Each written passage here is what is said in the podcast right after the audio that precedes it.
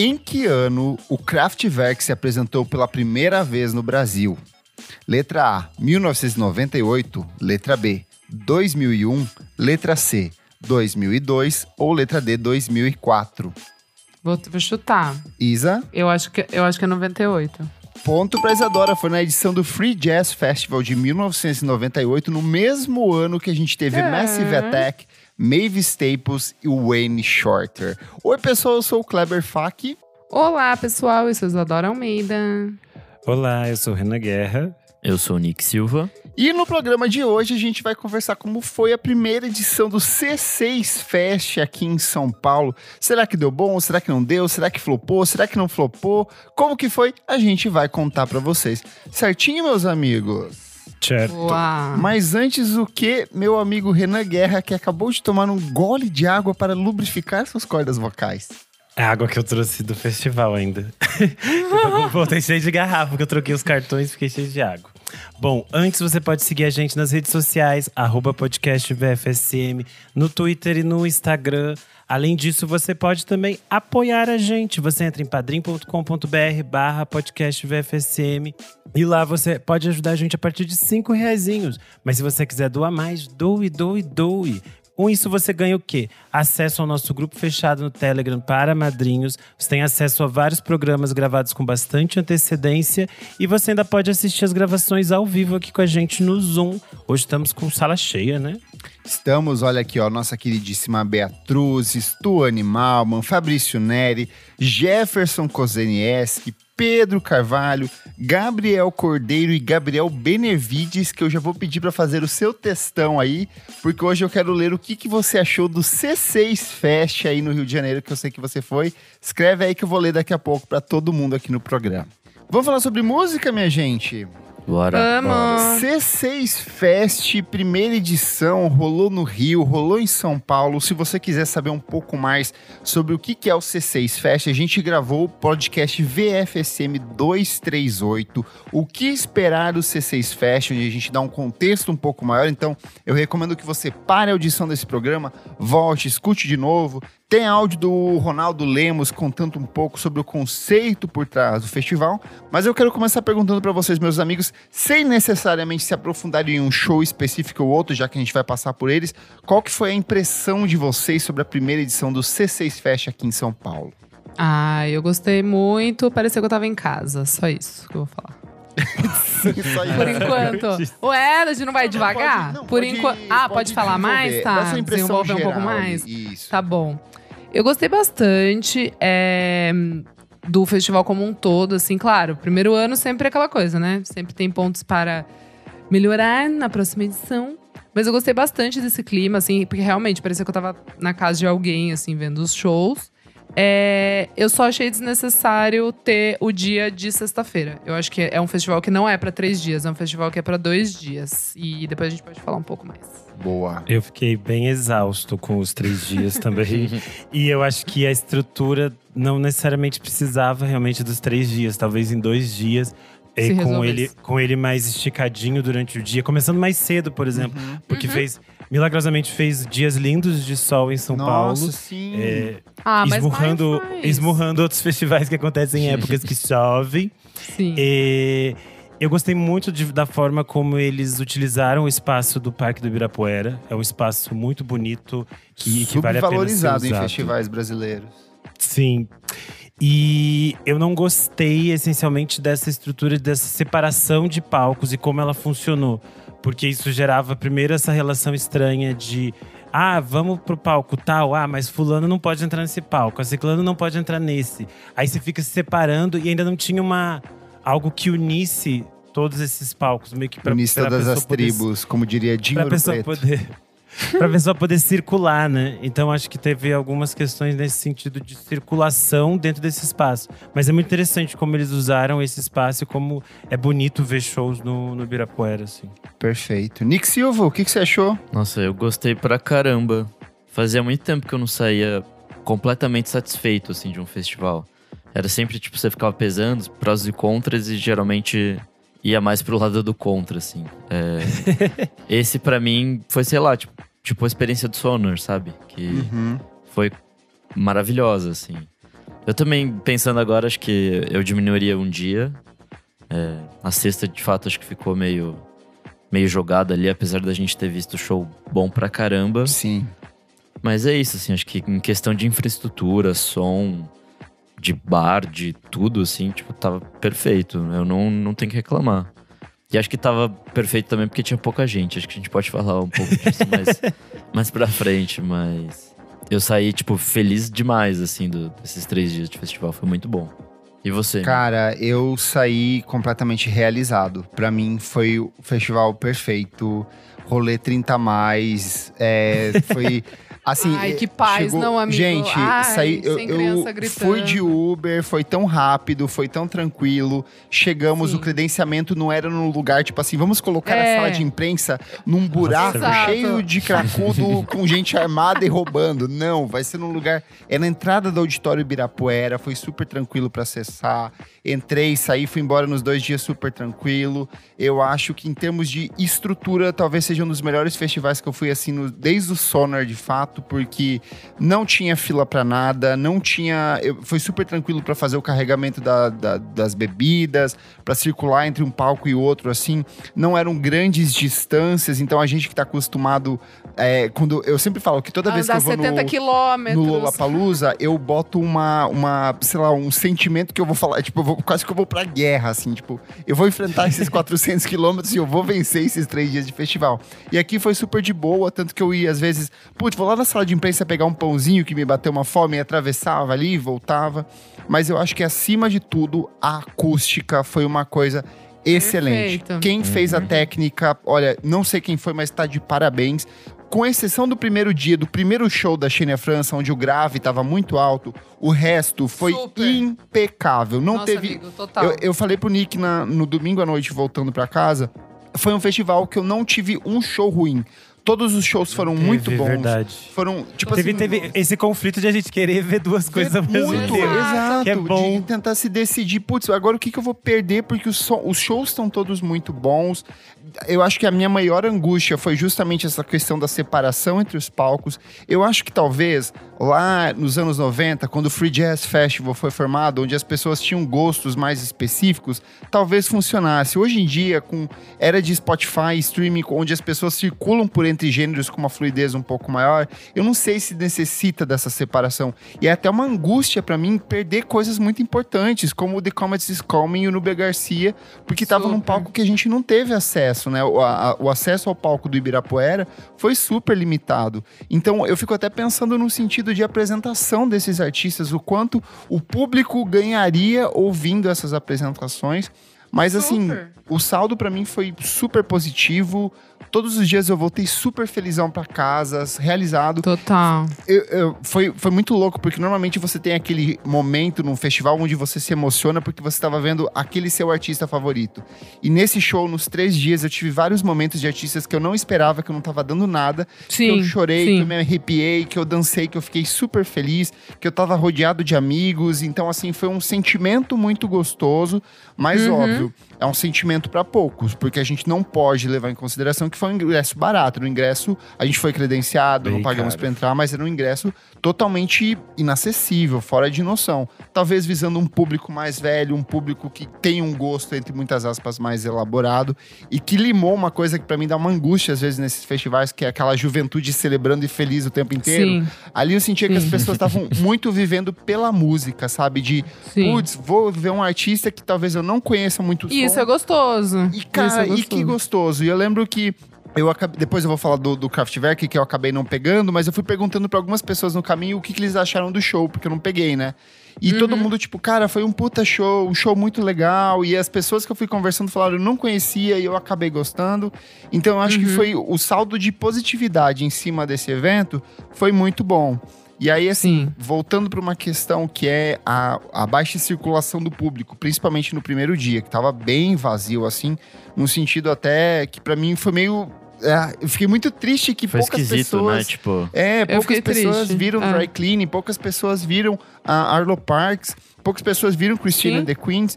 É, então eu, fiquei com essa, essa angústia de eu gostaria que tivessem mais pessoas é, circulando, mas aí conversando com uma pessoa que é do marketing do C6, não vou dar nomes aqui, nem dizer gêneros ou coisas do tipo, mas essa pessoa disse que para eles estava tudo ok, eles ficaram muito bem com a recepção em cima do, do, do- do festival, porque eu acho que a ideia do C6 era justamente vender uma experiência positiva para as pessoas. Eu acho que eles conseguiram isso de uma forma ou de outra. E eu não vi ninguém reclamando em termos de estrutura, de sonoridade, de, de- de Uhum. repertório.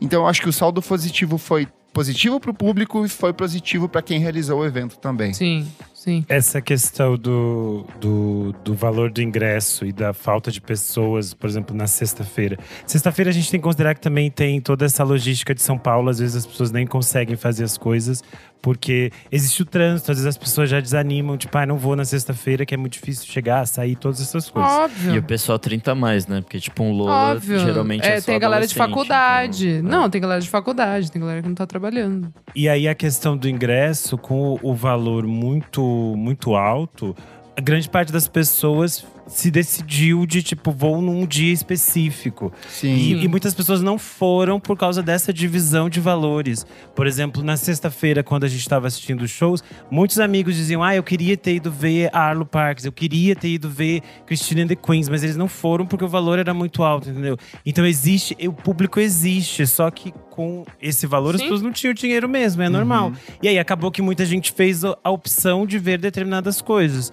É, na- no sábado e no domingo tinha mais gente, porque a gente também tinha artistas que eram um pouco maiores e chamavam um público Menos indie. específico.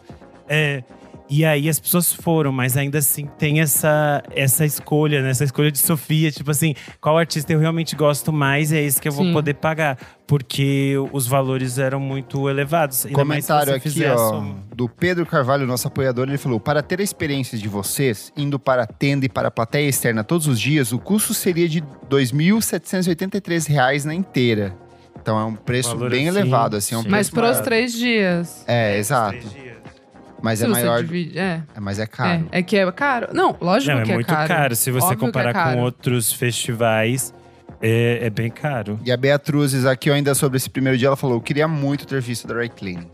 Então, o meu maior, assim, que eu fiquei triste de verdade foi sexta-feira, porque eu achei muito desnecessário ter, ter feito, porque eram três bandas que dava muito bem pra ter jogado uma na- no domingo e duas no sábado. Eu achei que, tipo, se a intenção era de apresentar principalmente esses três artistas que são do primeiro dia, que são os mais alternativos, eles não cumpriram essa, essa, essa vontade, né? Que era o que, o que vendia também, de apresentar novos nomes. Eu amei o festival, eu amei todos os shows, eu só tô jogando isso porque ano que vem eu quero que, tipo, realmente é, esses artistas que vêm, eles se sintam, tipo, nossa, a gente tá tocando pra um público que não Sim. conhece a gente, estamos sendo vi- vistos e vamos ter a oportunidade de voltar pro Brasil.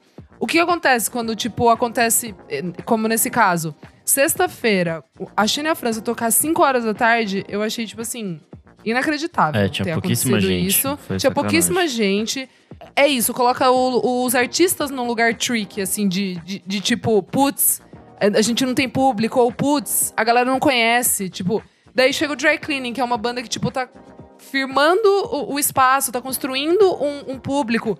Cara, eu conheço um monte de gente que queria ter ido e não foi, porque era seis Sim. horas da tarde de uma sexta-feira e um público que é majoritariamente 30 a mais. Então tava todo mundo trabalhando. Então, tipo, eu fiquei muito chateada com isso. Eu espero que no ano que vem, é, enfim, se for só, né, ser nessa dinâmica. Se rolar de novo essa dinâmica dos palcos separados e tal, aconteça só no sábado e domingo, porque daí vai ser, tipo assim, perfeito, 10 de 10, maravilhoso. Mas no essa Rio foi a foram minha- dois dias, né? a mi- Foram. Não, foram três. Três? Foi, Três quinta, também? sexta, foi quinta, sexta e sábado. Só que Hum. foram menos atrações. Foram três atra- atrações É, dia. Blood, por exemplo, E não qui- tocou lá.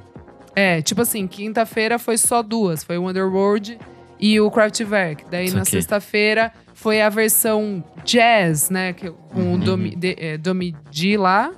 É, Samara Joy e o John Batiste. Daí no sábado foi o Terno Rei, o War on Drugs. e o Black Country New Road. É, o Gabriel tá Enfim, falando que mas- aqui no Rio, pelo menos, era em um lugar só. Então, tipo, um palco E só duas pra- é, bandas, duas tipo, bandas. sei lá, quinta-feira, beleza, você chega às 8 da noite. foram oito shows no ver. Rio de Janeiro, segundo o Gabriel Benevides aqui. Lá no Screen NL tem cobertura completa do Rio de Janeiro. O Marco Antônio. Barbosa cobriu pra gente e acompanhou todos os shows. É, dessa coisa que a Isa falou de sexta, eu acho que pra mim o mais triste foi o pessoal do, do outro palco de música eletrônica, que era meio que as festas, a finalização Ai, dos gente, dias. deu um Foi dó. Então, Porque, mas assim- isso foi problema de comunicação. É, então vamos explicar para as pessoas que estão nos ouvindo. É, tinha esse, esse outro palco que era era meio que uma a finaleira de todos os dias, que era o palco onde tocavam os DJs, Pacubra. as Aqui em festas, São Paulo. Pacubra, que ele ficava dentro do espaço Curadoria do- da Tóquio. da Bienal, super legal o espaço e tudo. Bonitaço, ficou muito legal lá. E aí começa já com uma primeira questão de comunicação, que é eles não informaram as pessoas que compraram os ingressos que elas tinham direito àquele palco. Então as pessoas não sabiam que elas poderiam ir àquele palco. Na sexta-feira eu falei pra minha amiga, ah, você vai pra ali depois? Aí ela falou, ah, eu acho que eu não posso entrar ali, porque o meu palco é, É. só esse. As Exato. pessoas não sabiam que isso estava incluso, delas não iam. E aí teve uma mudança de horário eh, que trocou, e aí, tipo, a Goptan tava tocando assim pra Oito cinco da noite. pessoas. É. Tava, E aí teve uma foi- hora que tava eu e meu irmão. Literal, juro por Deus, o Nassi tava tocando, tava eu e o meu irmão. 8 horas da noite. Eu fiquei, tipo, muito em Isso choque. foi. Isso foi muito, tipo, triste, porque depois, no, no último dia, assim, que as pessoas entenderam. No A segundo, dinâmica. entenderam essa dinâmica, entenderam que elas poderiam ir pra lá, o fluxo aumentou muito, Encheu, assim, né? tipo, tava, as pessoas faziam aquele espaço realmente, tipo, ah, é o espaço de, de terminar a noite, de se encontrar com quem tava nos outros É, palcos. no de segundo dia esse- eles abriam tudo e deixavam as pessoas circular. Então ali eu acho que foi a primeira vez que eu senti o sentimento de festival, que é tipo, Sim. eu senti que aqui eram shows. E ali quando abriu, que as pessoas circularam e que todo mundo começou a se encontrar e começou a compartilhar, putz, eu vi o show tal, eu vi o show tal, e dali eu senti que tinha aquela vibe de festival de fato, sabe? Sim. Sim. Vamos pros dias, gente? Vamos começar aqui pela Vamos. sexta-feira. A gente já começou falando de Xenia França. Eu cheguei cedinho ali e já dei de Também. cara com o show dela. Foi muito bom, banda ensaiada. Eu amo porque ela muito levou bonito. todo mundo Nossa, pro banda palco. gigante. Todo mundo É, de branco bandona. ali, tocando pra caramba. Ela tava felizona O baixista- tá ali. Pau, né? O grave que você falou. De... Nossa, é porque tava muito alto, mas tava muito, Tava muito ensaiado, é, assim, é. né? Mas foi, foi bem legal, foi bem bonito. Eu não tinha visto ainda o show do, Novo, do né? álbum. Eu gostei. Mas vamos aqui, porque o negócio é dry não dá. cleaning e É. caramba, eles entregam muito. Eu até, Muito. cara, como pode? Eu até brinquei, como pode uma pessoa que não se mexe no palco entregar tanto movimento, tanta fluidez? É um negócio maluco, assim, me impressionou demais. Cara, a banda muito bem ensaiada, o guitarrista deles com aquela vibe é meio skatista é o melhor. californiano, o baixista ele era um integrante de música sertaneja e aí tinha mais um indie sujo na bateria. Ela meio bruxa com aquele vestido, com aquela coisa assim. Eu fiquei Aquele completamente hipnotizado assistindo assim. Pra mim foi um- Muito bom. um dos momentos mais especiais essa noite. Com O- certeza. Isso que você falou deles serem. Parece essas pessoas diferentes que se encontraram num grupo inesperado. É, o Felipe Roarelli entrevistou eles lá no. Tem um vídeo no TikTok que eles Ah, falam eu dos vi, artistas que eles sim. gostam. E fica muito claro que eles são muito diferentes. É muito engraçado como isso se conecta e forma o som deles do jeito que é. Tipo, ela falando que ela gosta da Joyce, aí os meninos Sim. falando que gostam de Sepultura, o outro Sim. falando que gosta de Azimuth. É muito legal Sim. porque acho que é isso que dá essa, essa, essa unidade nessa estranheza do som deles, assim. E ficou, e ficou muito bonito o show na, na tenda. Tinha aquele Lindo. negócio das árvores, aquela coisa meio escura e tava frio. Ela ainda assim. chegou a falar, A né? tava- Tipo, ah, Ela a primeira vez que eu falou, toco para é. árvores. É, foi muito fofo. Ai, gente, eu, eu tenho conhecimento de causa aqui, porque eu vi já, né? Não foi a primeira vez que eu vi. Eu vi agora o, o show de Buenos Aires, e aí lá era o show headliner, então eles tocaram muito mais música. Mas assim, pra quem nunca viu, tipo, vocês que estavam super animados, eu imagino que foi maravilhoso, porque foi realmente muito bom. Só deu muita dó, porque no final o amplificador do Tom, que é o Ai, guitarrista, uma música. fudeu. Sim. É uma música. É, não, então, mas tipo, deu dó, assim, porque isso que dá pra ver Ele que falou, eles- eu não sei o que se aconteceu. pe- Ele, é, ele falou, é, desculpa, tipo, no, no finalzinho de Scratch Car Lanyard, que é a música, né, o ápice ali do show, acontecer isso. E aí a Florence ficou meio confusa, ela errou um pedaço da, da letra. E tava todo mundo, tipo, ah! mas, Mas, deu o pra ver público que isso compareceu tanto ali Exato, que, tipo, É claro que as pessoas nem. É. Amigas, Exato, nem pessoas nem ligaram perceberam. tanto quando esse negócio. Exatamente. Foi mais É, não pra eles, o porque eu acho show, que o- assim, o, tipo. clima Óbvio deles que não. se perde. Óbvio que não. Não, então, Mas exato. Não, gente- é que a gente tava tipo, uau, mas deu pra ver no olho deles, assim, tipo, um olhando pro outro, Sim. meio tipo, cara, tá dando O merda. que, que tá rolando? E a gente tava, tipo, pulando. Foi muito bom, foi muito bom mesmo. E aí, logo em sequência, a gente teve o que pra mim foi uma grande surpresa, Arlo Parks. Ah, eu falei, cara, eu não tava dando nada pra esse show. E ela veio com uma banda super ensaiada. Eu achei muito que seria ela carismática. cantando em cima das bases ali. super Eu carismática. não sei por que Eu vocês tenho- não estavam dando. Não sei, amigo. ela. É porque esses artistas pop, assim, quando vêm, normalmente vêm num formato reduzido, assim, pro Brasil. E ela veio com a banda integral, entregou tudo. O público. Foi o público. O grosso do público É foi que, pra é que pra mim eu ela. não tenho, é que eu não tenho essa imagem dela nesse outro universo, dessas artistas que são meio preguiçosas, sabe? Eu nunca Mas eu não acho que é por ela, é mais uma questão de formato, de às vezes as pessoas vêm pra cá Ah, com, com entendi. pouca Sente falta coisa, de dinheiro entendeu? mesmo. É. Não, Não, o que eu, eu, eu. eu sabia que ela ia vir com a banda, tudo. Mas o meu ponto é que eu achei que. Porque assim, o Collapse and the Sunbeams, que é o álbum de estreia, é, todo mundo sabe que eu acompanho a Arlo desde o comecinho. Acho que fui uma das primeiras pessoas a entrevistar ela no Brasil. Então eu acompanho realmente a carreira Pioneira. muito dela, assim. É, eu acho que foi uma das primeiras, acho. Ela nem tinha, nem tinha álbum. Não tinha Enfim, e, e ela aí… nem, nem é, era Arlo, era Ela Jennifer. nem era Arvo, era. Lorla. Era Lorla. Aí, ó, viu? É, o nome dela era Orla. E aí, tipo, eu fiquei pensando, talvez as músicas do Collapse in the Sunbeams, porque elas são mais tranquilinhas, elas não funcionem muito bem ao vivo. Só que daí ela cantou várias do álbum Eu novo. tô com música nova deu um pra outro caralho. punch. Então, Foi maravilhoso. Foi maravilhoso. Daí deu punch de tipo, foda-se, ela arrasou. A menina, tipo assim, ela falou: Hum, as músicas do meu primeiro álbum realmente elas não funcionam muito ao vivo. Então eu vou meter metade do set música nova, metade que são as clássicas do primeiro álbum e, mano, eu amei o show. Achei Não, mas muito, tem um muito negócio bom. que ela, ela tem muito single bom, apesar do disco não segurar tão bem assim. os dois, Exato. né? Os- então, ela pegou só os singles. Ela, com primeiro single, ela álbum fez um set do caralho. Nossa, essa foda. aqui vai voltar todo mês agora no cinema. Vai, Vai ter Eu, da o que me Vai. surpreendeu é ela, ela ser muito fofa e muito simpática. Assim. Sim. Eu achei que ela ia é, ser cara, tímida. Ela é, com- ela é completa, cara. E Ela ela, é vive- muito Gente, vocês viram ela no assim, Twitter? divertindo. Ela viveu o Brasil, ela foi no... Tudo, viveu o Brasil. no- ela foi ali na Vila Madalena Foi no de bar. primeira, No foi de no de primeira que a gente primeira. vai comer eh, É. panceta de porco todo final de Sim. semana lá. Vai tomar no cu, ela foi foi, na viveu. praia. Comprou disco de vinil. milho, Isso, sujou os dentes de Arthur Nossa, vinil. ainda fez um, um ensaio Gente, lindo pra Ellie. Pra O ele, a capa da Ellie com o Rick Duarte, Gente, perfeita. eu Não, amei, foi tudo de bom. Não, e ela tava felizíssima no show, assim, tipo, dava pra ver, assim. Eu gosto muito dessa, dessa coisa que artista gringo vem tocar aqui E fica, tipo, com um sorriso Então, mas vou no falar uma rosto coisa? enquanto tava lá, É que- sabe? Mas isso é por oportunidade, porque a Arlo é uma das únicas artistas que veio só pro show do Brasil. Ela é Christine and the Queens. O resto da galera, alguns, né?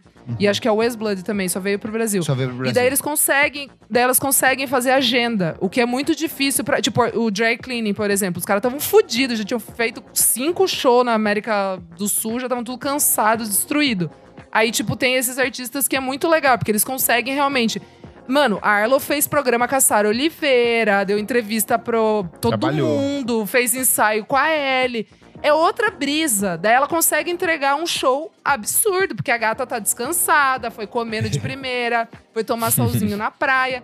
A gente sempre tem que levar em consideração essas coisas, sabe? Porque a entrega realmente é diferente, não, tem. Isso cria meio essa relação que é, é aquilo que a gente falou um pouco no episódio de é, sobre os antigos festivais brasileiros. E no próprio Free Jazz tinha essa coisa que a gente fica, nossa, que rolês aleatórios. Aí a gente tem aquelas imagens É. malucas dos artistas aproveitando o Brasil e Sim, fazendo sim. coisas malucas por aqui, porque eles têm esse tempo, assim. Então acho que é interessante que eles tenham conseguido trazer esses artistas também de forma única, assim, né, pro Única, Brasil. sim. Mas vamos seguir aqui porque eu vi o, bri- o olho do meu amigo Nick Silva brilhar quando eu perguntei o que, que ele achou do show do, do Christine and the Queens. E aí, Ai, Nick Silva? amei. Pô, foi maravilhoso. Esse era, um, esse era o show que eu não esperava nada, assim, tipo. Eu nem sou tão fã assim, tipo, não, não curto tanto os últimos discos. Mas ver tudo isso sendo realizado ao vivo foi, tipo. É bem impressionante. Foi de Bem cair o queixo, assim, tipo, de verdade. Ele é muito poderoso no palco, assim, tipo. Ele tem uma forte mesmo, presença né? Assim, tipo, fodida, assim. Tipo, Porra, uns pa- umas pisadas, ele dá umas as pisadas, pisa- umas é, coreografias. tipo, dá, ele tchá, dá tchá. uns murros, assim, Ele pra começa é arrancando aquele forte vestido mesmo. de noiva, e aí fica Nossa, é todo muito masculino legal. no palco. E eu gostei muito da dinâmica de, tipo assim, a banda vai ficar nesse a canto. banda no e o cantinho, palco né? Assim. inteiro é meu e eu vou performar e eu vou ocupar esse palco Sim. inteiro. Então, pra mim, foi bem impactante, assim. E foi a única apresentação que tinha um palco que tinha, tipo, dois andares, assim. Sim. Tipo, colocaram um tablado lá pra, pra ele poder se locomover melhor lá em cima. E, puta, a iluminação tava super escura, mas eu achei que fez muito sentido, assim, com o que tava rolando. E, puta, aquela música, a penúltima, aquele rockão de 10 minutos, caralho. foi, nossa, muito Led foda, Zeppelin assim, colocou Led Zeppelin no bolso e. Fez cover um de Chili Peppers. Tudo, Mano, não, Isso eu achei estranho, até vai. aqui, mas, ah, mas até aquilo meio que funcionou de uma maneira meio estranha, ficou bom, não sei, eu gostei. Se É fosse se outra você pessoa, pegar- cafona. O fato de que ele tira sarro dessa postura roqueira e de, de como o Anthony Então! Kids ele era Sim. meio que um símbolo sexual dos anos 90. É, E ele encarna esse Exato. mesmo personagem dentro desse Exato. espetáculo, faz todo sentido. Eu achei assim. Nossa, amigo, é isso. Eu pensei um pouco nisso também, tipo, daquela figura, né, do, do O homem, homem assim, hipersexualizado, gostosão É. e papapá. E, e tipo, que continua namorando garotas. Tipo, é, pode Total. crer, pode crer. E ainda nesse Foda. dia a gente teve no auditório de Ibirapuera, mas eu acho que ninguém aqui viu, o tributo ao Zusa. A gente teve Nubia Garcia, que eu queria muito ter assistido. Ah, também queria o Julian. Lage, o Tigran Ramassai. E aí a gente teve na cena no palco eletrônico ali no Pacubra o disco Teran. Eu peguei um pedacinho Eu vi! ali. Eu vi o disco Teran, muito bom, gostei. Muito bom, Foi né? Tava bem divertido, Mas é que tinha pouca bem gente, divertido. né? Pouca gente no primeiro dia. Ai, mas perto. perto Ah, Perto Sim, do sim, que eu sim. vi da Goptan, gente, tava ótimo. É, tava lotado, tava incrível. Nossa, mas eu achei muito legal, funcionou super.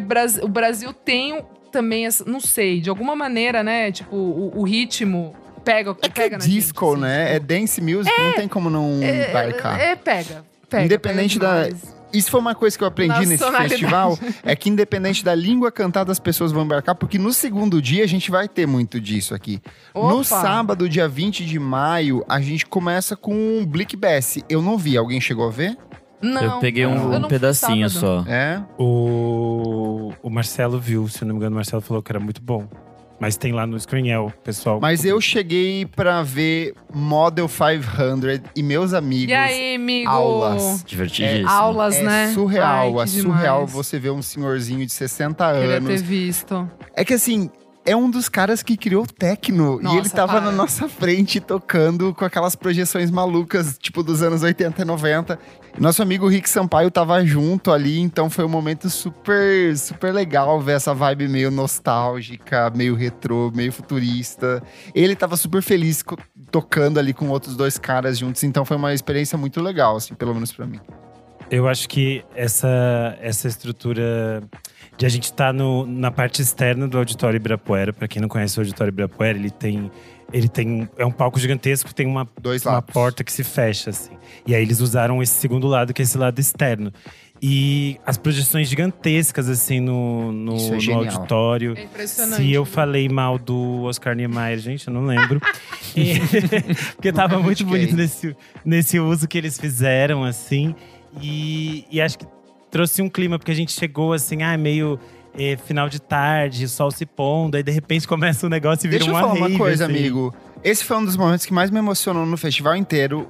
Pela quantidade de pessoas idosas que estavam presentes, muito felizes dançantes. Do, do Han Atkins ou do Kurt- Miga, Kurt do? Juan Atkins. Os dois. Tinha um senhorzinho que ele tava muito Ai, feliz O dançando. vestido também, né? Amiga, roupinha. foi, foi muito legal. A gente viu muito Ah. senhorzinho vestido com roupa do Kraftwerk. Que demais, Era cara. muita gente de cabelo branca, muita gente calva. Muita- E eu fiquei imaginando- Mas isso é família. bom, cara, porque eu, Família. eu fico com raiva quando eu vou em festival e eu não vejo pessoal mais velho. Porque eu falo, quando eu for velho, eu vou vir também, Eu, cara. Então de verdade, ter foi um dos mais velho. ambientes mais, gostosos que eu tive nesse sentido de, Sim. caralho, quanta gente que viveu muita história da música e que talvez nunca Exato, pôde ter não contato com esses artistas e que estavam dançando, tipo assim, E tem que. dançando muito feliz, tipo assim, levantando Sim. o braço, putz, falando, tipo, essa E é minha música, o- sabe?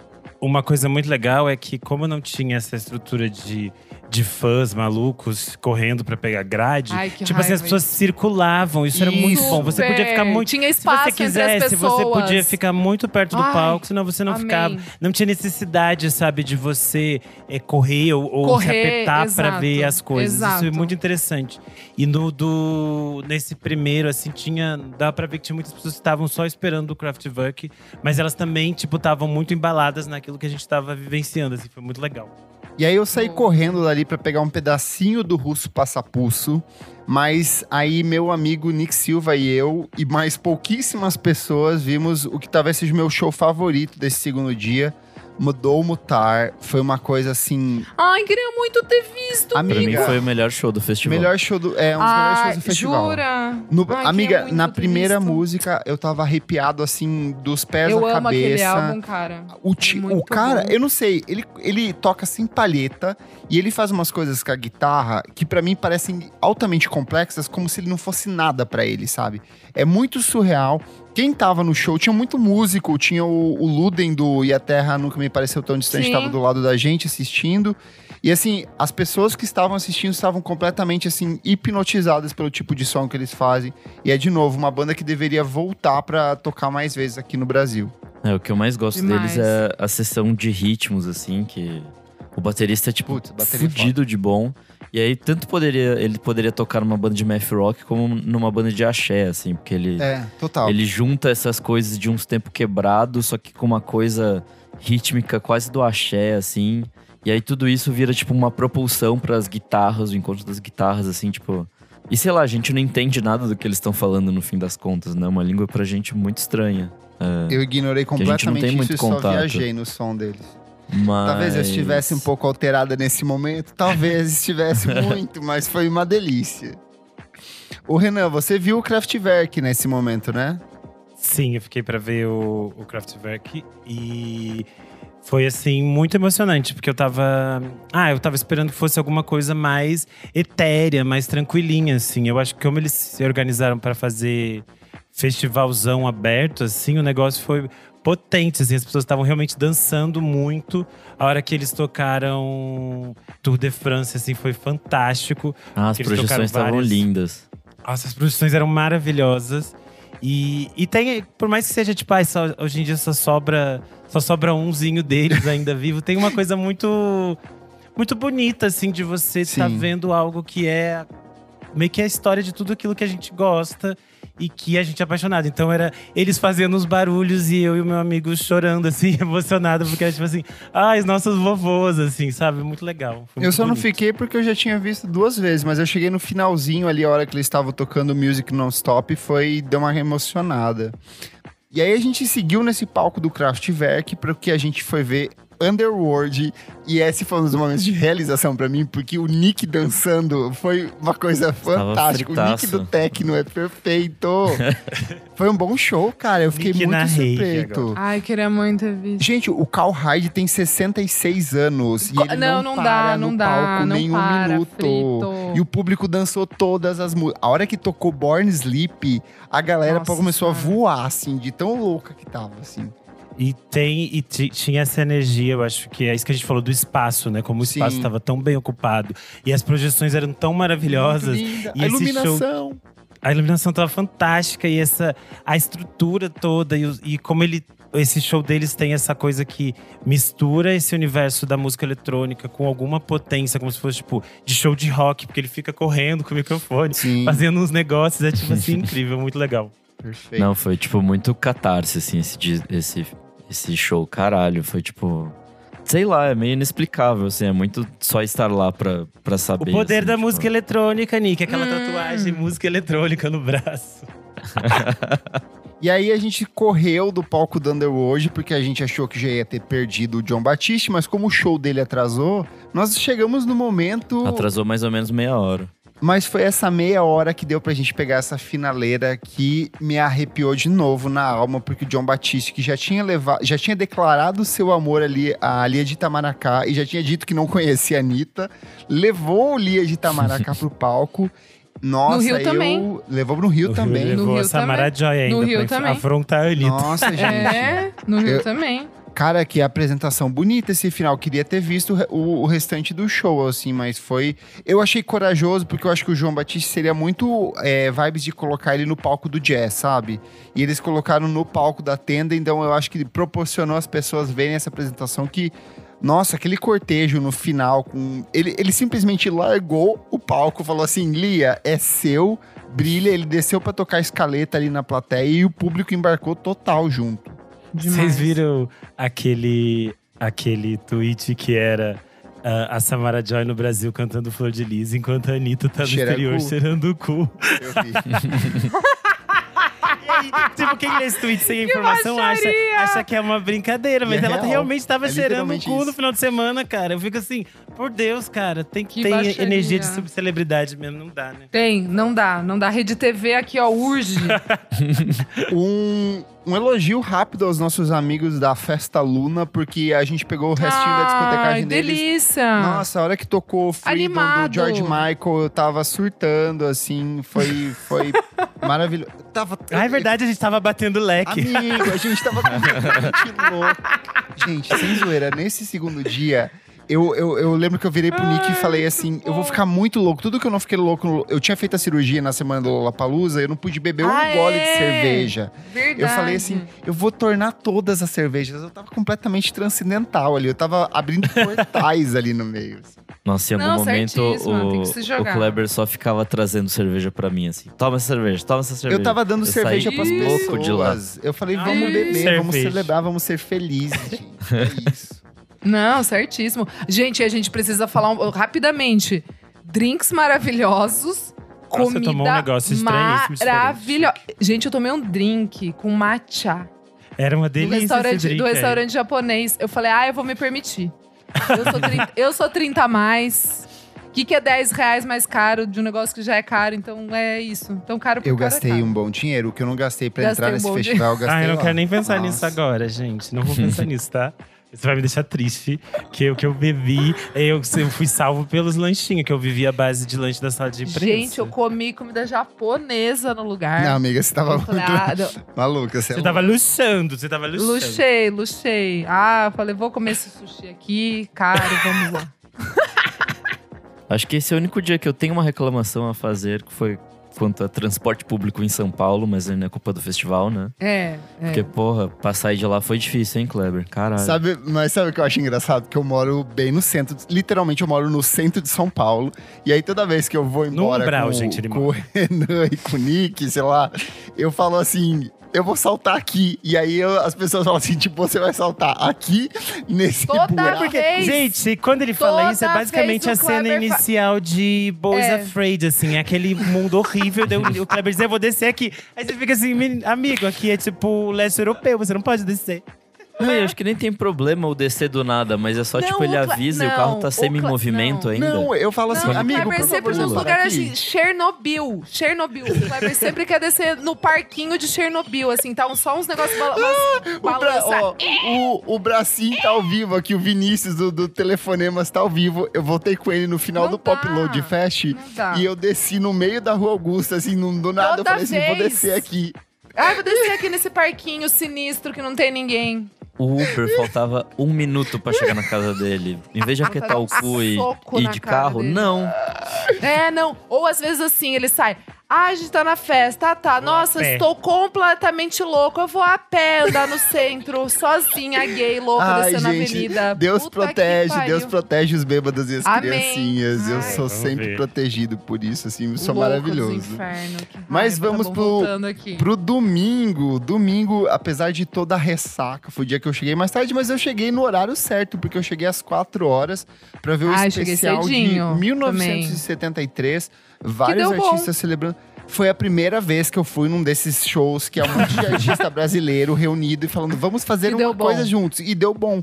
Mas o acerto foi, eles pegaram a mesma banda da galera do Metá Metá, que é tipo o Perfeito, Kinucci, é que não tem, como, não tem como dar errado. Não tem como dar errado. E aí eles falaram assim: vamos chamar a galera pra cantar com a gente.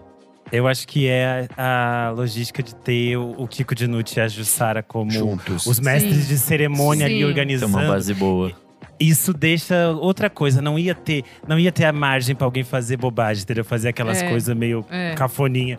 Eles não iam deixar, porque eles têm o bom gosto, têm o talento, Sim. né? E a Tipo Jussara assim, tava lindíssima com o lin- Não, perfeita. Lindíssima, Ela tava lindíssima. felizona. Co- E, e ela falava meio baixinho. Ai, assim. chiquérrima, ela é locutora de rádio. Não, tipo É que ela era assim, daquele grupo co- naqueles, elas cantavam só com a voz, né? Ela tem todo um. um. Ah, é? É, ela fazia ela era de um grupo. Não, era um outro Gente, grupo. mas Não é eu grupo Rumo? eu achei- É sempre Eu esses achei chique é, toda a apresentação. Achei que começou um pouquinho mais é, depresinha, assim, um pouco mais, Aham. né? Mas foi, foi ganhando. Eu não gostei assim, das tipo, músicas com a Jadsa, por exemplo. Eu achei que ficou, não ficou legal. Mas aí Então, eu quero quando entrou... Mas pro começo foi É, dando, quando foi entrou a Linda assim. Quebrada cantando Secos e Molhados, quando entrou o Giovanni Cidreira. Nossa, Giovanni Cidreira cantando Araçá Azul pra mim. Foi bom, Me, foi bom. me- nossa, Foi me bem bom. torceu a alma de tão lindo assim que Foi, foi. bem bom. Ah, o Arnaldão fudeu tudo, O Arnaldo tava- perfeito, assim. Nossa, Nossa, destruiu, tudo- mano. a Foi, Eu Tulipa, achei a porra. Tulipa cantando pontos de luz, foi, assim, foi, foi incrível, porque a Tulipa sempre teve a voz dela é, comparada com a da Gal, mas eu acho muito incrível que ela nunca. Ela nunca deu margem pra, tipo, dizer que ela tá fazendo alguma coisa parecida com a Gal, assim. É. Mesmo quando ela tá cantando Gal, ela tá cantando do jeito Tulipa. Isso é muito legal, assim, porque as pessoas ficam é, num, Foi mesmo. num espaço de proteger, de, tipo, copiar a obra do outro, sabe? Sim. E, tipo, ela tem uma voz foda, ela tem que usar o que ela sabe fazer e ficou muito bom. Ah, foi bem Perfeito. legal. E aí, logo em sequência, a gente teve o show do Tim Bernardes cantando Gal. E eu vou ser muito honesto. Se você pegar o áudio do programa lá que a gente gravou sobre o começo A gente vocês, tava a gente suspeito, tipo né? assim, não tô dando nada. Quando ele cantou Baby, eu tava chorando. É, Não, já começou, ele já começou. de. Eu chorei umas quatro ou cinco vezes ao longo dessa apresentação. Não, muito bonito. E aí, É quando eu vi dá, né? o Arnaldo Antunes condição, sentadinho mano, na grade pro lado de dentro, assistindo ele, ai, me pegou de jeito. Jura? Ele tava Todos sentadinho os de artistas dentro, todos do show anterior desceram e assistiram ali embaixo. Porque eu assisti o show Ah. meio perto da Jussara, da Lin, elas estavam todas ali. E aí o pai dele Ai, tava sentado lá atrás também, assistindo o show sentado. Ah, eu vi o lá Chico. Também. O pai é, dele, no é. caso, é. o Maurício Pereira, gente, pra quem não sabe. É, exato. Ele tá falando assim, o pai dele. O pai dele. Maurício Pereira. É, eu- eu- que- na- quando a gente gravou o primeiro programa sobre C6, eu tinha esquecido que o, que o Tim fez esse. O versões do Bis cantando, Cantando Gal. Gal. E eu já ti- eu tinha esse disco baixado no, no computador, porque eu lembro que o Zé Pedro falou: você tem que ouvir isso aqui. E aí tem uma cópia, tipo, as pessoas montaram como se fosse tipo, uma bootleg, assim, pirata desse, Uhum. desse programa. Tem a capinha, tipo, é, Eu Tim amo. Bernardes canta Gal e tal. E eu tinha esquecido que eu gostava disso. Aí quando eu ouvi, eu falei assim: ah, lembrei. Aí fez sentido e realmente foi muito bonito. Renan tirou o óculos, limpou, chorou junto comigo ali. Foi difícil. Mas aí eu corri pra ver a primeira atração internacional da noite, Black Country New Road. Amigos, nossa, é, eu lembro que eu fiquei o tempo inteiro falando, putz, último show dele, saiu o vocalista e principal compositor, a banda perdeu tudo, estão vivendo de aluguel. E é impressionante como eles não apenas conseguiram se organizar, como a gente ganhou quatro vocalistas impressionantes. Eles não Sim. tocaram uma Mas é outra música banda. eles não tocaram uma música É dos dois banda. discos anteriores. Eles falaram, a gente vai segurar com o repertório do disco ao vivo. E pra mim, olha, não fez falta. Foi surreal de bom essa apresentação deles. Ai, infelizmente eu sou cadelinha do primeiro álbum. Eu sinto falta do Isaac. Pra mim é uma outra banda. Eu gosto dessa banda Sim. que se apresentou, tá tudo certo. As meninas cantam maravilhosamente, tudo certo. Mas é outra banda. tipo assim, o meu Blackout New Road Sunglasses, quando eu ouvi lá a primeira vez o single, eu fiquei, caralho, que banda louca. Não existe mais e Sim. vida que segue. Mas assim, não tentem me vender que, que é a mesma banda. Tipo assim, não, não é a mesma outra banda. Eles reestrutuuraram completamente. Tanto que hoje em dia é completamente aceitável um cara Parece tocar folk. de shortão, de shortão e camiseta, tipo, a- o cara, o saxofonista era a coisa mais inglesa do mundo, assim, ele tava com shortão. Ele tocou com o Terno Rei, vocês viram? Eu não No Rio? Não. não vi Retrovisor. isso. C- Tocou legal. sax Que com legal, eles no, que legal. no Vivo Rio, sim. Mas eu Então, adorei eu a dinâmica. Eles me deram uma vibe meio Arcade Fire lá do começo de carreira. Sim, mas um eu, eu tava disso. falando com o Dota, eu tava falando com o Dota que a gente acha que tem também uma coisa assim meio de. Claro, devido às proporções, e eles são britânicos, mas tipo. The Decembers, The Sheen. Sim, Sim. aquelas indie Eyes. dos anos 2000. Tipo- Comentário ao vivo do Gabriel Cordeiro aqui. Ele falou: o saxofonista estava com cheiro de cerveja. Eles autografaram Óbvio, meu né? set list. Olha aí, ó. Fofos. Pegou, Gabriel? Eles desceram pra ver a West Blood no, do ah, show. aqui em São Paulo, né? É, mas, gente, eu confesso que, tipo, eu, eu, eu fui gostando, assim, do show. Mas teve uma hora que daí eu já falei, tipo, tá bom, galera, bacana, tô indo ver o Caetano. Tipo, Ai, porque não, eu fiquei inteiro. ele, ele começou, eu achei que ele começou a empapuçar, sabe assim? Tipo, eu, Eu falei, pra dá mim mais, dá mais Eu essa cervejinha não, aqui. pra mim eu já, tipo assim, já tinha dado a, a minha dose, assim. Mas eu corri pra ver o Caetano Veloso e eu sei que o nosso amigo Renan inte- viu inteirinho, né, Renan? Ai, Não, eu saí na metade pra ver a. Eu depois corri pra ver a West Blood, mas eu vi uma grande parte do show. É, é- era o show do meu coco, né? Meu é aquela Coco, coisa que ele programa pro, pra festival. Então ele colocou algumas músicas do meu coco que funcionam maravilhosamente bem ao vivo. É, tipo, não vou deixar, eu acho que é uma faixa que a gente Super. já Muito tinha bom. dito que era muito Sem boa samba e ela não dá também. ela cresce muito ao vivo, assim, é muito interessante como ela funciona ao vivo. Anjos Eu amo. tronchos mesmo, fica super legal ao vivo. Tudo. E, e daí ele inclui aquelas coisas que senão as pessoas Você não vai falar mal de Leãozinho. sozinho, não vai falar mal de Não, sozinho. mas Não é que eu vou-. Ah, é que é chato, porque, tipo, todo show ele tem que cantar, ele tem que vir em São Paulo, ele é obrigado a cantar sampa, sabe? Tipo assim, É, Gente, exato. a carreira do homem tem tanta coisa que ele não canta mais, sabe? Que a gente poderia cantar de novo. Aí tem que Sim. cantar sempre o tal do Leãozinho. Ai, Mas aí eu acho que é um Eu erro também- eu dele também também, porque nesse festival ele Mas não podia acho ter que é mantido erro. umas coisas. Sabe o que, que eu acho? Não, eu acho não que é ele é erro, tão é que ge- eu eu tô acho que ele é falando de eu que sou generoso. E eu acho que ele é generoso no sentido de, tipo, Pode ser. show de festival e show, tipo, né? Vai, vai família, vai, tipo, o pessoal que, é- que nunca viu, vai- sabe assim? E daí eu acho que é uma generosidade dele de pensar, tipo, vou colocar aqui grandes hits que, poxa, Às vai todo mundo cantar junto com os. Ai, sozinho noite. pode cantar sempre, que eu amo, eu sou cadelinha. Ai, eu amo, foda-se. As pessoas estavam adorando. É que eu falei nesse sentido de que eu que sou fã Eu maluca. sei, eu também. E gosto de milhões de coisas As do as A hora que eu cheguei que tava As tocando doidas, You Don't Know Me, eu comecei a mijar. Não, é, eu mijei eu na cheguei calça. nessa. Eu cheguei nessa. Ai.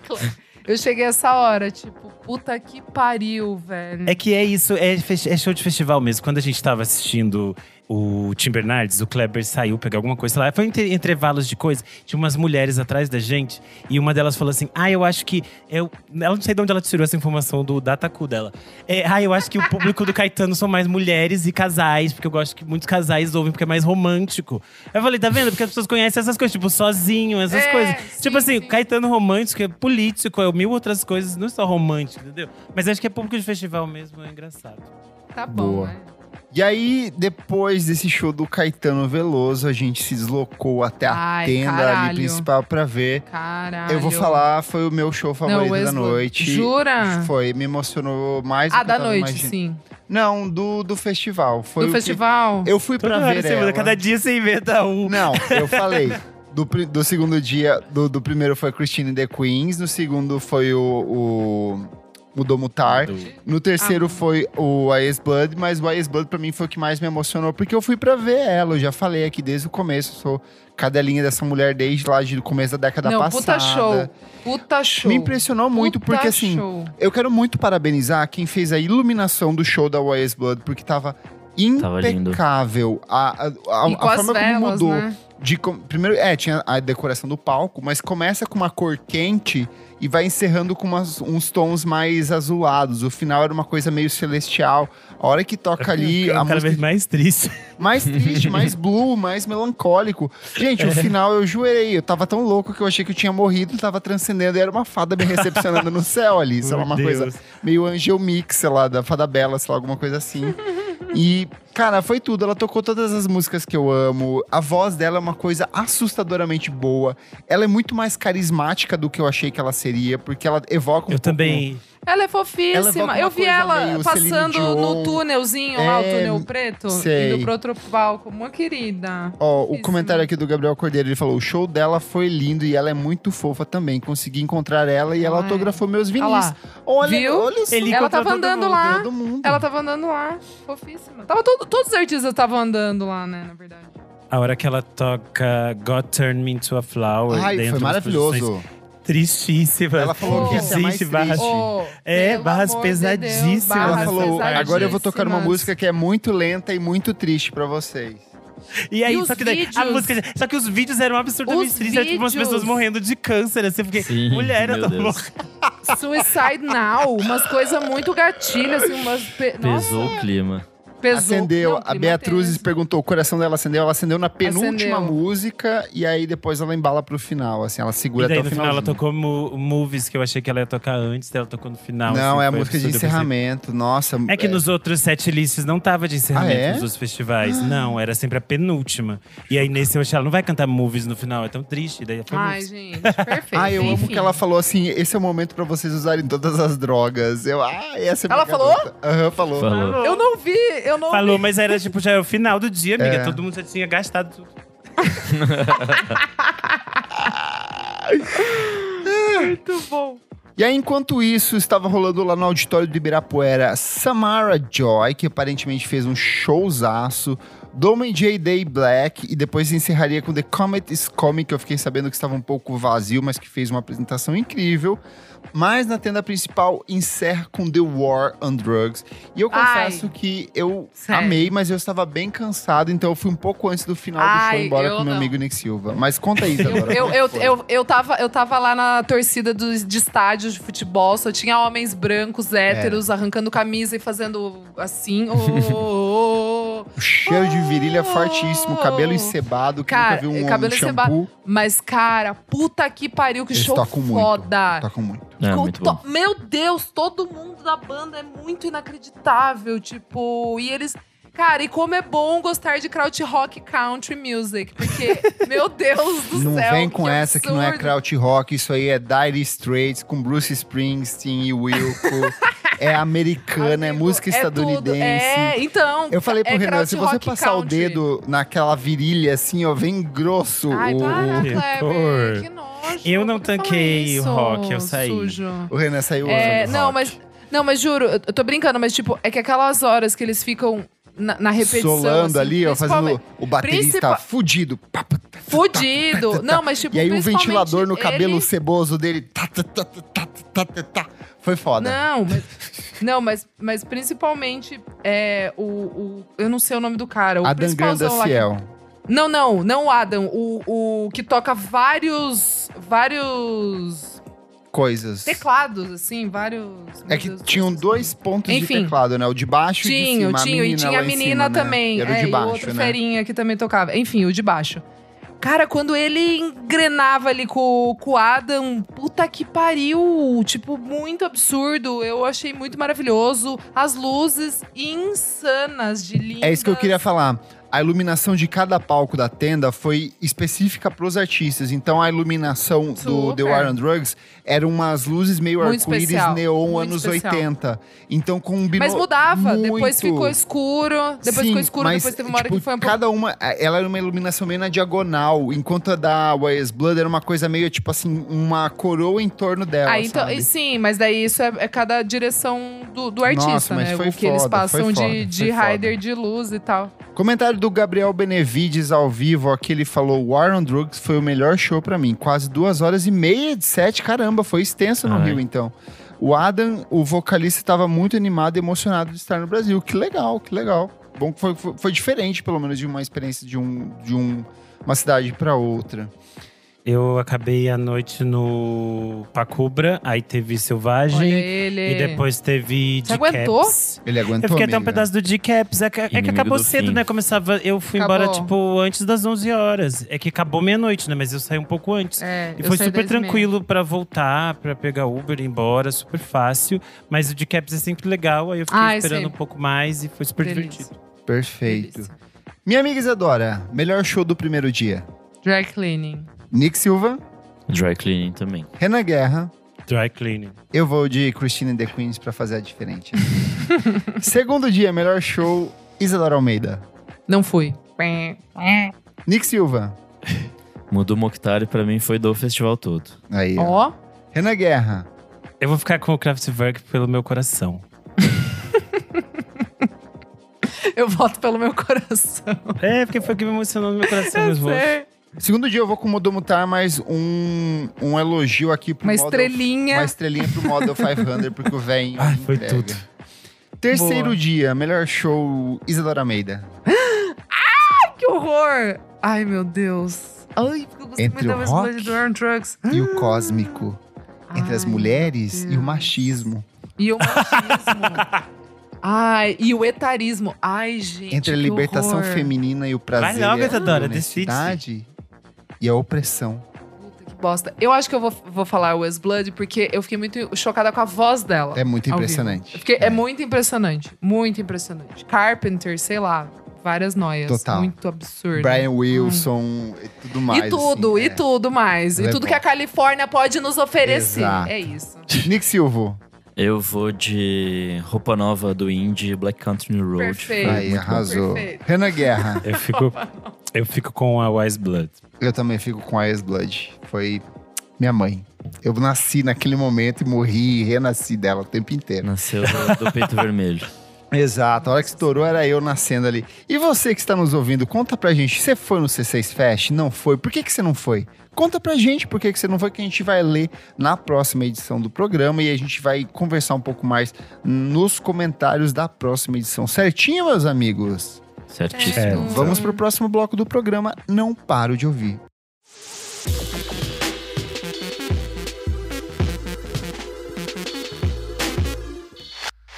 Chegamos então ao nosso segundo bloco. Não pare de ouvir. Nick Silva, o que é este bloco? Nesse bloco a gente fala de coisas recentes que a gente não para de ouvir. Então pode começar você, Nick Silva. O que nos trazes hoje neste bloco? Bom, vamos lá, duas diquinhas. A primeira é uma banda chamada Decisive Pink, que é um Ai, duo amo! formado pela Angel Derodorian, que era ex Dirty Projectors, Sim. e a Kate NV, que acho que o Kleber já falou bastante. Várias vezes. Minha mãe, minha mãe russa. É, elas estão pra, pra fazer o primeiro disco delas, né? Que chama Ticket to Frame, que vai ser lançado em junho. Eles já tinham lançado algumas coisas antes. Não sei se foi essa semana ou semana passada. Eles lançaram Dopamine, que é muito bom. É tipo um rolê meio Talking Heads, daquela, era- daquela fase meio eletrônica zona. Tipo, divertidíssimo, assim, muito bom mesmo. E minha segunda dica é uma dica que o nosso amigo Kleber Fak me passou hoje um pouquinho antes do programa, que é o Roosevelt com Ordinary Love. Ai, não ouvi ainda. Puta, muito é a tua bom. cara, amiga. Você que gosta de Ai, eu S. de. Lewis, você vai adorar. Não, mas eu amo o Roosevelt. Sim, você recomendou o último disco dele em 2021. Eu super, super. eu amo. Polydance, sim. É, esse é o projeto, né, do Mario Luber, Marius Luber. Nossa, que saudade. Tô com o Luba. secreto aqui. Tem uns 12 anos. Ai, que loucura. Ele tá que ele meio era bom sumidinho desde de 2021 ali. Mas enfim, ele voltou com esse novo single que é bem bom, assim. É aquele synth pop meio oitentista. Mas É dessa vez Um guitarrista, guitarrinha de bem inspirado em Nile Rodgers. Ele assinou com o Ninja Ah. Tune a partir de agora. Ele é novo contratado ali. Bom, bom. Então, mas eu achei que essa música nova tem um toquinho de indie. De, desses indie 2000, assim, tipo Sim, indie total. MT, Cut Phoenix. Cope também. Tem uma Sim. vibezinha assim. Maravilhoso, muito bom. E é isso, minhas diquinhas de hoje. Boa. Menina Isadora, quais as suas dicas de hoje? Vamos lá. É, não lembro se o Kleber comentou aqui, mas eu só tive tempo de ouvir agora. Acho que. Não, é. O Kleber falou pra eu ouvir que eu ia amar, e realmente eu amei. Que é o álbum novo do Westerman, que é Hum. Un In Beautiful. Tua eu gostei cara. bastante. Muito, muito, muito, Your muito face. bonito. Your Face. Amei. E outro álbum que eu ouvi, que eu ouvi hoje e já amei também, é o álbum de estreia do Nourished by Time, que a gente já falou aqui. Muito bom. Perfeito. Achei Gostei. muito bom. Chama Erotic Probiotic 2. Two. Nove, nove, nove musiquinhas ali. É, e assim, quem gosta de Jim Blunt, King Crew, quem Blood Orange. meio- Blood Orange também, umas coisas um pouco mais tortas ali. Vai gostar bastante. Achei bem loucurinha boa. Tem potencial. É isto?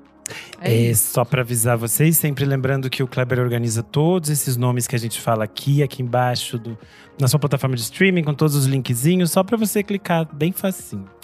Boa, vamos lá, menino Kleber, e o que você nos trazes hoje? Vou começar com a volta dos maiores britânicos de todos os tempos. Beatles, não. Rolling Stones, não. Blur, porque eles anunciaram um novo álbum de estúdio. The Ballad Verdade. of Darren. Sai no dia 21 do 7 pelo Parlophone. Blur que a gente sabe que vai tocar aqui logo, logo, então já fica aqui preparando. E eles soltaram essa música, The Coração. Narcissus, que é tipo assim, é um Blur dos anos 90 ali, muito gostoso, com umas harmonias de vozes, com aquela guitarrinha bem calculada do Graham Coxon. Foi um disco que o, o, o Damon Albarn produziu enquanto ele estava excursionando com o Gorillaz, então boas expectativas para o que está por vir. Bad Bunny lançou uma música inédita, se chama Where She Goes, é o lado mais eletrônico do Bad Bunny e o clipe tem participação especial do menino Frank Ocean. Meu sonho é ver eles dois se pegando um dia. Holger, nossos queridos aqui de São Paulo, uma banda que eu gosto bastante, anunciou um novo álbum de estúdio, Mas Línguas, disco que chega logo mais pela Balaclava Records. Tem produção do Charlie Sixier, que já trabalhou com a Luísa Lian e que toca com a banda. Tem produção do Gabriel Guerra, dos Séculos Apaixonados e do Dorgas. Tem mixagem do, do Diego Strauss. Então, assim, muitas coisas reunidas em uma única canção. Seguindo aqui com Emma Stoner, grupo paulistano da Alessandra Nossa. Duarte, Elke Lammers e Theo Charbel. Todo mundo fez junto, né? É todo mundo feliz aqui, ó. Elas anunciaram pro mês de julho a chegada de mais um novo trabalho de estúdio e soltaram uma música que eu achei sensacional, se chama Spirulina. É um post-rock mega etéreo, labiríntico, com umas vozes etéreas. Eu tô bem ansioso pra ouvir esse disco que chega logo mais. E aí, seguindo pros discos aqui bem rapidinho, Mandy, Indiana, I've Seen a Way. Que coisa maluca. Tô Eu curiosa. Amiga, eu amei. É um quarteto de Manchester que canta em francês e em inglês, mas que faz umas texturas malucas. Eles Uhum. gravaram em cavernas, eles gravaram em, em criptas Loucuras, né? E eu não sei, me evoca, horas me evoca, tipo, Stereolab, horas me evoca Crystal Castles. É uma mistura, assim, completamente maluca de sons que eu gostei demais. Mas de lançamento brasileiro, o Ítalo, que é o cantor e compositor alagoano, lançou Tarde na Valquíria. E é um disco lindíssimo que saiu pelo selo Lab 344. Tem participação do Bruno Belli, da Tori, do Bruno de Lulo. É um disco que oscila entre o R&B, a música indie, a MPB, a eletrônica. É um disco todo tortinho. O timbre de voz dele lembra muito do Cícero. Eu acho que meu amigo Nick Silva vai se, se Eita. apaixonar por esse álbum aqui, que é muito bonito. Ítalo com dois L's, tarde na Valkyria. E você, meu amigo Renan Guerra? Bom, é, eu ouvi o disco do Colin Stetson, que você tinha falado na semana passada, Uhum. e realmente muito lindo. Não vou me arriscar aqui a dizer de novo o título, ele é muito gigantesco. tá no outro episódio lá. Mas é muito lindo, Colin Stetson, e ele também é muito lindo. É, saíram vários singles é, do universo pop. É, eu já tinha falado por aqui que a Jada G tá para lançar o seu novo disco chamado Guy, vai ser no dia 9 de junho. Ela lançou uma música chamada Meant to Be. Eu achei bem mais pop do que as outras coisas que ela tava lançando, é bem interessante. A voz tá ainda mais pra frente do que nas outras faixas que a gente já tinha comentado. Então acho que ela tá fazendo caminhos diferentes, achei curioso. E quem voltou foi mamãe Kylie Minogue com Padam Padam E e já tá enlouquecendo todas as gays. Eu achei super gostosa, porque eu achei. Eu achei bem farofinha. Eu achei bem farofa Então, mas eu achei 2000. muito bom, porque, tipo assim, ela tava muito. Antes ela tava surfando nas ondas que vinham, sabe? Tipo, ai, disco Sim. de country, disco de disco. E aí não tava dando certo, assim. Era legal, mas nunca era bom Ai, de o- verdade. O disco de disco eu achei bem ruinzinho, ser bem honesto. É, aqui. então parecia que ela tava atrasada frente às outras. E ela falou: não, agora eu vou fazer um disco de synth pop anos 2000, bem, bem anos Europa, 2000, bem, farofa. farofinha, Eurodance ali, aham. É, senti. e eu achei uma delícia. E, tipo, as pessoas já embarcaram, já abraçaram, já tem milhões de memes, já tem milhões de coisas. Eu em amei o torno de TikTok baixa renda dela com a galera dançando nos fundos verdes, assim, é muito pobre, assim, é muito É o maravilhoso. jeitinho dela. Enfim, o novo disco dela se chama Tension, vai sair no dia 22 de setembro. Eu acho que é, estamos aí com ela de novo na frente, na- no comando das coisas. Quem também tá pra lançar disco em setembro é a mamãe Rosie Murphy, que vai sair Hit tudo. Parades no dia 8 de setembro, com produção do DJ Coles. Que ela lançou mais uma caralho faixa. ela fez. É que ela, ela sempre teve umas conexões muito boas, né? Ela sempre soube circular muito bem com esse pessoal da música eletrônica. E eu acho que ela sabe trabalhar muito bem com eles, assim, de fazer, eh, de unir ideias muito interessantes. A nova faixa que ela lançou agora chama The Universe. E é muito, muito bonita, assim. Acho que eu acho que vem coisas muito diferentes. Eu acho muito É legal que eu acho que o, o DJ. Cozy partilha do da mesma mente esquizofrênica dela, sabe? De ser maluca, de mesclar tendências e mesclar um monte de coisa e no fim das coisas as coisas funcionam mesmo nessa maluquice, sabe? Sim, e acho que mais uma vez vai ser ela ditando assim o que vai ser feito depois, o que as pessoas vão copiar depois, que é o que ela sempre fez.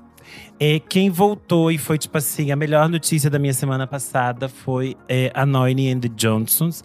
É, a Noine começou a utilizar agora a Noine and the Johnsons, mas nas plataformas de streaming ainda tá separado. Então tem Anthony the Johnsons e a Noine, mas você procura nos dois, vai aparecer. Ela lançou um single chamado It Must Change. É, eu achei muito lindo. Foi produzido pelo Jimmy Hogarth, que é um cara que já trabalhou com a Amy House, a Cia, a Suzane Vega. E ela lançou também para acompanhar um clipe muito bonito, com participação da Monroe Bergdorf, que é uma modelo e a ativista trans eh, londrina. E tô muito curioso porque eles vão lançar disco novo que vai se chamar My Back Was a Bridge for You to Cross. Eh, a capa é lindíssima, tem uma foto da Marsha P. Johnson, Ai, maravilhosa. tirada pelo Alvin Beltop, que é um importante fotógrafo negro da comunidade LGBT nos anos 70. E a Noine, pra mim, é sempre aulas e aulas. E eu acho. Eu fico muito feliz que ela tenha voltado pra esse universo junto com o The Johnsons, porque é uma parte mais, mais tristinha, menos eletrônica, mais acústica. Acho é sempre muito, muito bonito. Eu gostei que ela falou que ela mirou muito no Marvin Gaye, no What's Going On, que ela foi uma das principais Sim. inspirações pra ela pra fazer essa música. E eu acho que essa pegada soul é o que destaca em relação aos outros discos, porque os outros eram uma coisa meio piano bar, meio chamber pop, mais Sim. tipo mais conceitual ali. Esse eu acho que dá uma outra direção pro trabalho dela. Sim, tô muito curioso. E outra coisa que eu fiquei é, muito alucinado é um artista que eu não conhecia, que se chama Beverly Glenn Copeland. Ele é um senhorzinho é, de 79 anos, dos Estados Unidos. Ele é um homem trans negro e ele meio que retornou agora a gravar. Ele lançou uma música chamada Africa Calling. É, que vai estar no novo disco dele que se chama The Ones Ahead, que vai ser no dia Tudo. 28 Eu vi isso, mas não 28. cheguei a ouvir, amigo. é muito bonito. O disco vai ser no dia 28 de julho. Ele sempre foi uma ativista dos do movimento LGBTQIA+, mas nos últimos anos ele passou a se identificar como um homem trans e colocou isso como parte da obra dele também. E ele é um artista que veio meio que sendo redescoberto por vários outros artistas nos últimos anos. Parece Tanto Paulinho da que, Viola.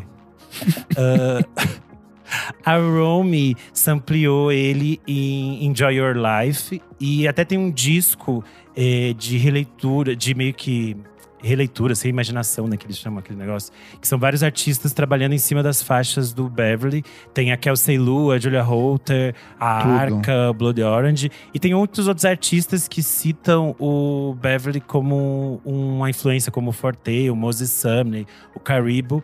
E aí, além desse single que eu falei, o Africa Calling, eu indico que vocês procurem o disco Keyboard Fantasies de 1986, que eu ouvi e fiquei assim completamente alucinado. É uma coisa absurda de linda.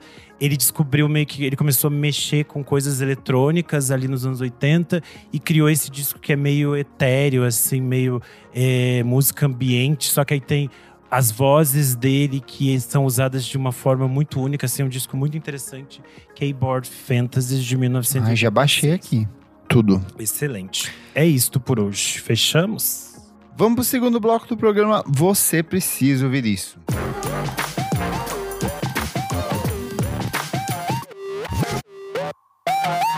Nick Silva, o que, que é esse bloco? Nesse bloco, a gente pode falar de qualquer coisa que vem à nossa cabecinha. Então, Isadora Almeida encosta sua cabecinha no meu ombro e conta o que, que você traz nesse bloco.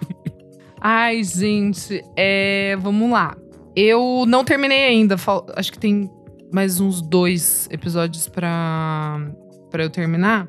Mas é a série nova que tá na Netflix. Eu, eu, eu não falei, né, semana passada. Não, você nem tava É, semana fi- passada. Tecnicamente, os do nossos fito- ouvintes. É, que ela tá fazendo mistério, assim. certo. Qual, é a série? Não sei se você É, é a série do fi- que conta a história do Fito Paez. Ah, que se chama não. El Amor Después del Amor. Gente, é muito bem feita. Eu tô adorando a série. É basicamente a vida do Fito Paes, que é um dos maiores nomes é, da música argentina, né? Do rock argentino, junto com o Charlie Garcia, com o Spinetta também, enfim. E eu não fazia ideia da história dele. Eu tô gostando bastante, assim, e é muito bem feita a série. Tipo, a caracterização, os artistas são muito parecidos com, com os personagens, né? Com, com as pessoas mesmo. Depois eu fui procurar para ver se todo mundo realmente lembra, assim. E, cara, é bem chocante. O, o, cara que faz o Charlie Garcia é igualzinho, assim, é, é, é muito maluco. O cara que faz também o, o Fito é muito igual. Eu tô amando, eu tô amando. Quem gosta de uma boa história, é, né, baseada em, em fatos reais, assim, vai gostar. E a história dele é, é interessante. É, é, bem legal. E em português ficou com o nome cafona de Amor e Música, ah, assim é. o Fito Paz. É, então talvez é seja verdade. mais fácil Amor e assim. Música, é, Amor e Música Fito Paz, exatamente. Comentários aqui dos nossos ouvintes. A Beatriz falou, nossa, quero ver BFF do Paralama, sim. E o Jefferson Kozeneski falou, adoro ele. Fito tocou aqui em Porto Alegre há duas semanas. Maravilhoso. Amigo, eu tava aí, só que eu não pude ir porque eu tava no Titãs. Fiquei tão triste, era no mesmo dia. Olha só, que tristeza. Mas é isso, gente, assistam. Eu achei muito legal a série. Tô, tô achando, né? Muito legal. Renan Guerra, o que, que você traz nesse bloco? Bom, eh, eu assisti na semana passada o um novo filme do Jafar Panahi, o diretor iraniano, se chama Sem Ursos. Eh, o Jafar tá há muitos anos numa treta imensa com a justiça do, do Irã. Eh, ele foi preso em 2010 e ele ficou é legalmente proibido de filmar e de sair do país. E depois disso, ele acabou produzindo vários outros filmes é, de forma ilegal. Então, por exemplo, o primeiro filme que ele produziu, que é aquele documentário Isto Não É Um Filme, sobre é, a prisão dele domiciliar, ele enviou num pendrive dentro de um bolo para o Festival de Cannes, e aí eles conseguiram exibir, e o filme foi premiado, todas essas coisas, só que ele continua numas tretas dessas. Sem Ursos conta a história, é meio que essas coisas que são misturam é, ficção e realidade, você não sabe até que ponto as coisas são reais ou não, mas o protagonista é o próprio Jafar e ele está filmando um filme próximo da fronteira do Irã e da Turquia. E aí os, os atores estão no outro país e ele está no Irã filmando, só que esse filme também é sobre tentar sair desses países e se exilar em outros lugares, porque a gente fica essencialmente toda a história do, do Jafar, você fica pensando assim: por que, que ele não foge do Irã? Por que, que ele continua no Irã? E qual é a relação dele com isso tudo? Eu acho que o filme tensiona um pouco disso, sabe? De eh, como essas coisas são tão complexas e tensas. Tanto que no filme tem vários momentos que ele próprio se aproxima da fronteira e fica nesses questionamentos de tipo assim. Eu devo fugir, eu devo ir embora daqui, eu devo continuar aqui lutando as coisas que eu tô lutando. Esse filme foi produzido em 2022. Logo depois da gravação do filme, ele foi preso novamente. Alguns outros diretores tinham sido presos, ele foi tipo defender esses diretores também, acabou preso. No início desse ano, ele estava eh, ele continuava preso na cadeia, ele tentou fazer greve de fome, autoridades internacionais tentaram defender essas coisas todas. E ele continua numa relação meio complicada com, com o país. E é interessante como ele transforma tudo isso em filme, assim. Para mim, é um dos melhores filmes do, do Panaí. Eu acho ele um dos, um dos mais fantásticos que veio do, do, do Irã. Mas eu acho que ele, nesse... Essa, essa forma como ele consegue linkar o documentário, a ficção e misturar a realidade dele no filme. E ainda assim fazer um filme muito interessante você está assistindo e você fica é, movido pelos conflitos ficcionais que ele cria. É muito, muito bonito e muito tocante. Então vale conferir Sem Ursos, do Jafar Panahi. E para quem se interessar, pode pesquisar os outros filmes que ele fez também é, nos anos 2000, que são todos muito interessantes e muito. É, refletem muito essas questões políticas do Irã de uma forma muito interessante. É isto. E você, Nick Silva, o que, que você traz hoje? Algumas semanas atrás, o Kleber trouxe para o programa o disco Arte Bruta da, da Bike, que é um disco bem legal, a gente gostou bastante aqui. E aí, não é que eles foram, né, KXP, aquele lugar que eu sempre falo, né, fazer uma session lá. Eles gravaram em março, em 30 de março, e agora em maio, 15 de maio, eles soltaram o vídeo completo. E é maravilhoso, assim. Eles estão com quatro musiquinhas: Filha do Vento, o Torto Santo, Olho d'Água Grande e Boca do Sol. É, nem todas são do, desse disco novo, mas dá pra ter uma boa noção do que, do que é a potência desse disco novo ao vivo. E é isso. É, é muito interessante, assim. Ouvi dizer que dois participantes desse programa gravaram por trás do disco com eles recentemente, é verdade? Confere essa informação? Eu ouvi dizer também. É, tá, tá, tá aí. Tá, tá correndo na boca miúda, mas não sei ainda. Vou Bem confirmar miudinha. depois. e é isso. E você, amigo? Cara, eu vou recomendar um artista barra selo sueco. The Tug Alliance é um projeto do Eric Berlang com Henning First. O Eric Berlang, depois da vida, é o CEO. É um grupo de indie pop Balearic Beat dos anos 2000 ali que estava fora das plataformas de streaming, mas agora está totalmente integrado às plataformas de streaming. Esses dois caras deram vida ao selo Sincerely Yours, que lançou nomes como Air France, JJ, Memory Tapes e tá tudo nas redes agora, finalmente nas plataformas de streaming. Então, quem gosta desse som meio é, batidinha eletrônica dos anos 2000, com uma pegada com sintetizadores refrescantes, recomendo muito. Vou deixar linkadinho aqui tanto o The Tug Alliance, que é o projeto desses dois produtores, quanto a discografia do Sincerely Yours para você procurar, caçar e ouvir, porque é um sonsinho muito gostoso. A gente está entrando no inverno agora, mas é um verão eterno em nossos corações com essas músicas. Comentários referentes à última edição do nosso podcast, a edição número 248, a importância das pequenas casas de shows, em que contamos com a participação especialíssima da Manuela Fagundes, da Casa Bona, aqui de São Paulo. Vamos lá. Comentário do Ângelo Brito Rodrigues. Ele falou: Gostei bastante de conhecer um pouco mais desse universo de casas de show. Confesso que não conheço muitas, apesar de gostar muito da proposta. E comentário do Rodrigo Berg, ele falou: Eu achei uma delícia esse episódio, informativo e necessário. Fiquei muito afim de conhecer a Bona, ainda mais que é pertinho de casa. Olha só. Ah, legal. Pô, Eu sou KleberFac no Twitter e no Instagram, dicas diárias de música todos os dias e quero agradecer muito as pessoas, os nossos ouvintes, principalmente os apoiadores que encontraram a gente lá no C6 Fest. Quero agradecer muito quem foi cumprimentar a gente, falou: sou apoiador, sou apoiador, eu pago. E aí eu falei assim: então você eu abraço, o resto eu só bati no moral. Mas todo mundo muito querido, abracei, tirei foto, veio elogiar, veio compartilhar música com a gente. Então, é especial pro Guilherme Murozaki, que encontrou a gente ontem à noite, eu e o Nick, assim, na saída do. do do Black Country New Road, eu acho que na saída do, do Ice Blood, vai falar, eu sou apoiador, eu sou apoiador. Eu falei, é isso aí, cara, vamos nessa. Muito, muito amigo jornalista também, então foi um, um final de semana bem especial para ouvir, abraçar e conhecer todas essas pessoas. Bom, pessoal, eu sou arroba Almeidadora no Instagram, Almeidadora Underline no Twitter, é isso.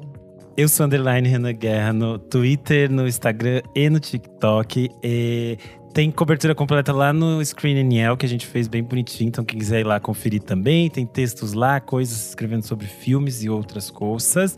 Também quero agradecer todas as pessoas que eu encontrei por lá. Teve muita gente que veio falar que lia os meus textos. Eu achei, gente, olha, pessoas que me leem. Isso foi muito Verdade, fofo. também tipo, alguém rolou isso comigo também, um menino lá Um menino parou-. É.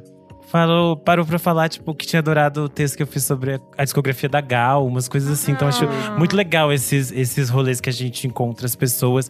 É sempre muito bom dar uma energia renovada pra gente trabalhar. Eu sou o arroba Nick Silva no Twitter, Nick Silva no Instagram. Você pode me ler lá no Monkey Bus também. E também quero agradecer todo mundo que a gente encontrou lá. Foi um final de semana bem especial, assim. Foi, foi muito divertido. Muito obrigado pela sua audiência. Segue a gente na sua plataforma de streaming e apoia a gente no padrim.com.br barra podcast VFSM. Por apenas cinco reais por mês, você tem acesso a esse e outros programas com muita antecedência e participa aqui ó, das gravações ao vivo, como o Henrique Almeida, Beatruzes, Gabriel Benevides. O Gabriel Cordeiro eu não vou nem parabenizar, porque ele roubou autógrafos de todos os famosos ali, circulou, viu? Mais famoso, sentiu até o cheiro dos integrantes ali. O Jefferson Kozenieski, o Pedro Carvalho, o Fabrício Neri, a Tuane Malman e olha, Na próxima edição, madrinhos, prestem atenção porque vai rolar perguntinhas que vão valer prêmios para vocês, porque semana que vem a gente celebra cinco anos de podcast, então tem um programa super especial vindo aí. Cinco? Cinco. Eu também fiquei assim, amiga. Exatamente. É mesmo? É mesmo. Tá. Vivemos, estamos vivendo, estamos fazendo história. Muito obrigado pela sua audiência Nossa. e até a próxima edição.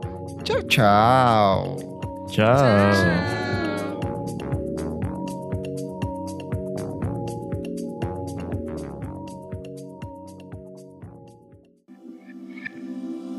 Esse podcast foi editado por Nick Silva.